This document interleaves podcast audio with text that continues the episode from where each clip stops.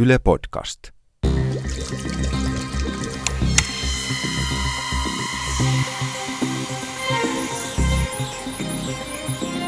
Tiede Ykkönen, Extra.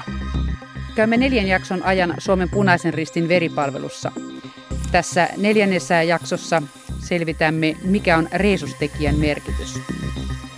Kun tämä homma vaikuttaa monimutkaiselta, niin pystyykö se sanomaan, että mikä aine tai asia veressä on se, mikä tekee sen, että toisen veriryhmän veri ei kelpaa ihmiselle? Mitä väärää siellä on? No oikeastaan se, se väärä syntyy siitä, että kun meidän elimistö on tekemisissä meille vieraiden punasolujen kanssa, niin me ruvetaan tekemään vasta-aineita. Ja se on tämä veriryhmätekijän ja vasta-aineen yhteiskomponentti, joka sitten rikkoo niitä soluja. Siitä siinä tavallaan on kyse, että siinä tapahtuu niin kuin tekijän ja vasta-aineen kohtaaminen, ja, ja, ja se on se lainausmerkeissä vaarallinen asia, jonka takia niin kuin verensiirtohoidot täytyy suunnitella veriryhmien ja veriryhmätekijöiden mukaan oikein. Mutta olihan sillä plasmalla ja verihiutaleillakin ongelmia, tai kyky aiheuttaa ongelmia.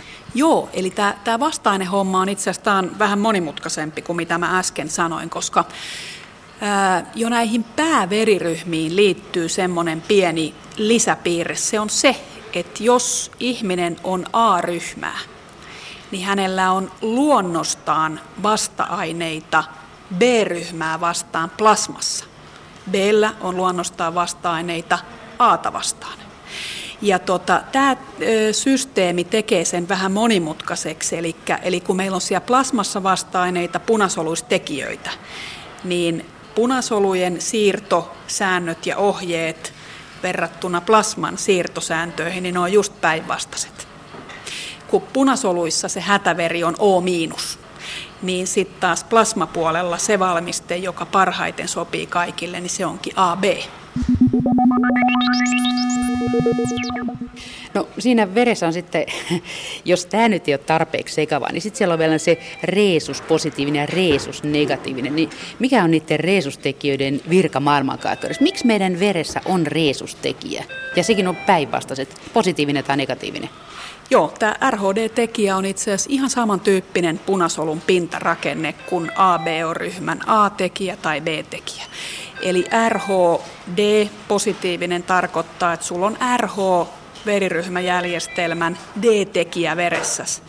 Ja negatiivinen tarkoittaa, että sulla ei ole sitä.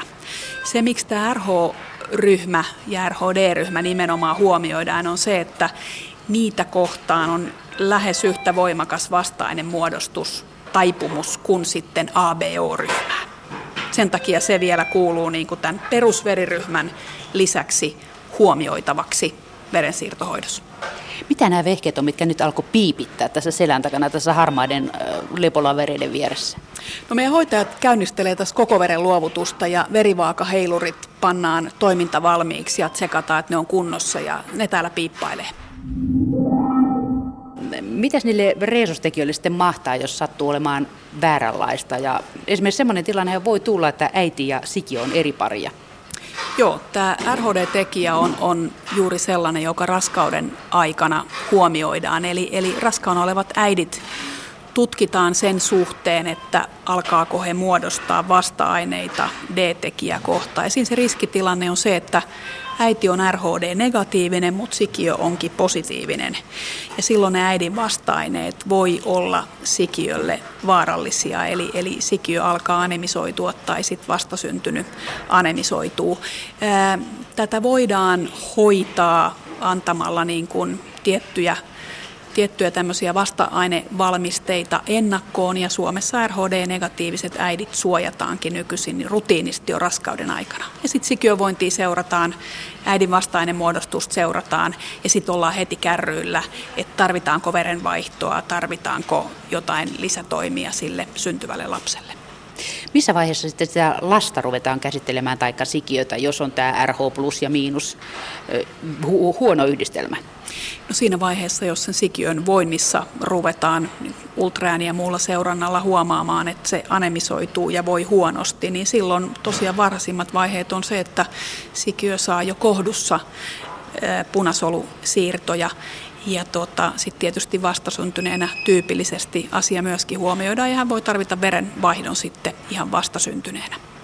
No, mikä sen reesustekijän merkitys on ihmiselle ylipäätään, että minkä takia siinäkin on kahta sorttia?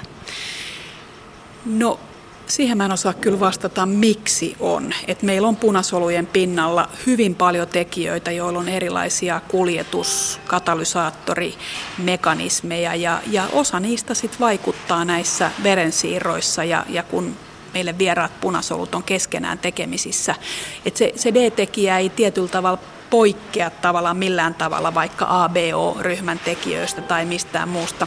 Mutta vaikea sanoa, miksi, miksi meille ne aikanaan on rakennettu. Kyllä niillä hyötykäyttöä, niillä on niin kuin punasolujen elämän ja meidän kokonais veren tasapainon, kaiken niin kuin normaalin elämän pyörittämisen kannalta. Se on sitä geneettistä monimuotoisuutta sitten ihmeisesti. Mutta sitähän löytyy myöskin reesusapinoilta, koska reesusapinoiden verestähän tämä reesustekijä alun perin löydettiin. Niin miten sitten ihmiset pärjäsivät silloin ennen kuin tiedettiin, että koko reesustekijä on olemassakaan?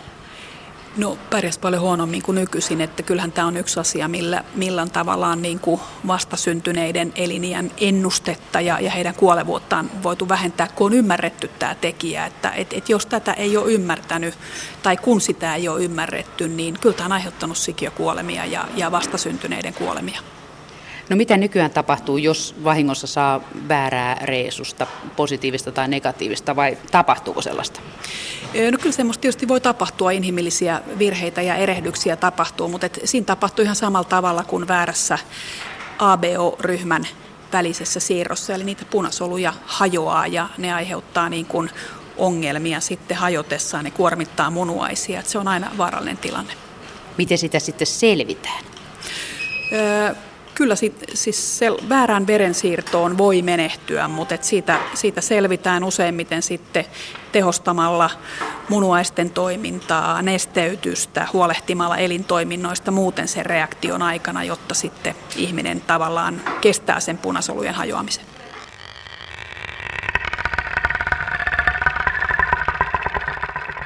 Verenluovuttajia Suomessa on aika paljon, mutta kuinka paljon niitä on? Kuinka paljon sanotaan nyt päivässä tai kuukaudessa verta tarvitaan Suomessa? No Suomessa tarvitaan se noin 800 luovuttajaa päivässä. Ja jos mä katson viime vuotta, niin meillä oli verenluovutuksia vähän yli 200 000. Mihin kaikkiin tarkoituksiin sitä luovutettua verta sitten tarvitaan?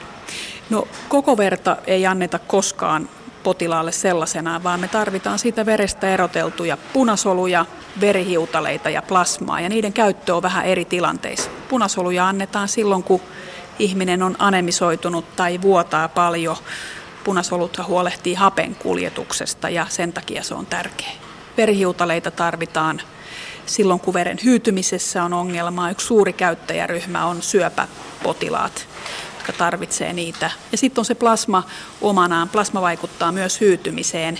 Sitä tarvitaan suurten vuotojen vuototilanteissa ja sitten sitä tarvitaan plasmalääkkeiksi vuotohäiriöisillä potilailla kuinka paljon ihminen voi vuotaa verta ja sitten se vielä saadaan jäämään henkiin luovutetulla plasmalla tai veri, veri, muilla verivalmisteilla?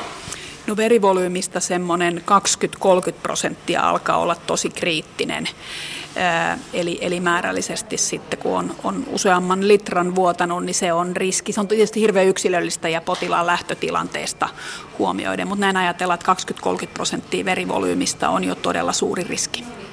Mitkä näistä verivalmistajista sitten on kaiken kriittisimpiä, missä on niin kuin mahdollisuus, että se pääsee loppumaan oikeasti potilailta, potilaiden käytöstä? No kriittisimpiä on verihiutaleet, koska ne säilyy vain viisi vuorokautta ja se tarkoittaa sitä, että meillä koko ajan pitää olla hyvin ennakoitu tilanne ja aika niin kuin nopeasti pystyy reagoimaan siihen, jos jossain päin Suomeen yhtäkkiä tarvitaankin enemmän. Eli verihiutaleet on tavallaan se, se kriittisin punasolujen suhteen niin, niin kriittistä on tietysti se, että meillä on sitä niin sanottua hätäverta O-miinusta tarpeeksi, mutta kun punasolut säilyy useamman viikon varastossa, niin se ei ole niin aikasidonnainen ja, ja kriittinen. Onko sitten veriryhmät eri lailla, tai niissä on erilainen tarvis, että joku on uhanalaisempi ryhmä kuin toinen, lääkäri Johanna Kastareen?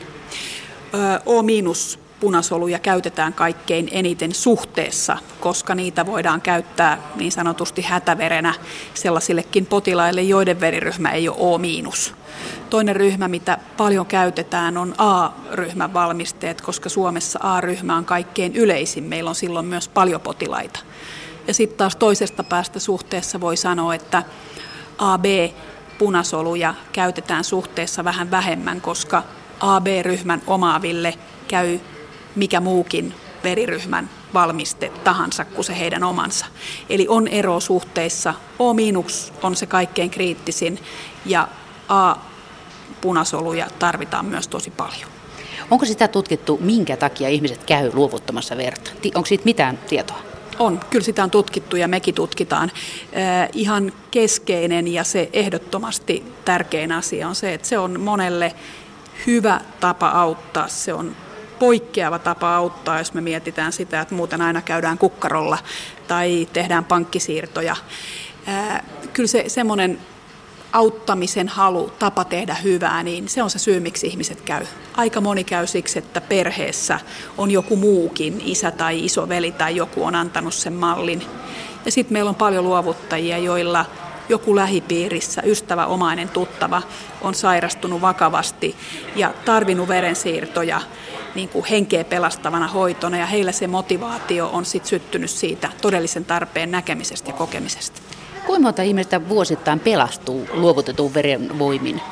No verensiirtoa saa noin 50 000 ihmistä ja, ja ajatellaan karkeasti niin, että joka kolmas verensiirto on henkeä pelastava. Eli me puhutaan kyllä isoista määristä, 10-13 000, jotakin semmoista, jos ajattelisi, laskinko mä ollenkaan oikein. Mutta että mm, iso määrä ihmisiä oikeasti tarvii vuosittain verensiirtoja, heillä ei ole muuta korvaavaa hoitoa. No sitten kun jonkun henki on pelastunut, ja niitä oli paljon, jotka pelastuu verensiirron avulla, niin kuinka moni niistä ryhtyy itse verenluovuttajaksi? Aika moni haluaisi. Osalla on tietysti sitten semmoinen perussairaus, joka estää verenluovutuksen, että he ei voi. Mutta kyllä me aina nähdään niitä ihmisiä, jotka on itse tarvinnut verta ja, ja sitten soveltuvat jälkikäteen luovuttajiksi, niin he monet sanoo, että he haluavat jollain tavalla nyt sitten maksaa takaisin sen, mitä saivat.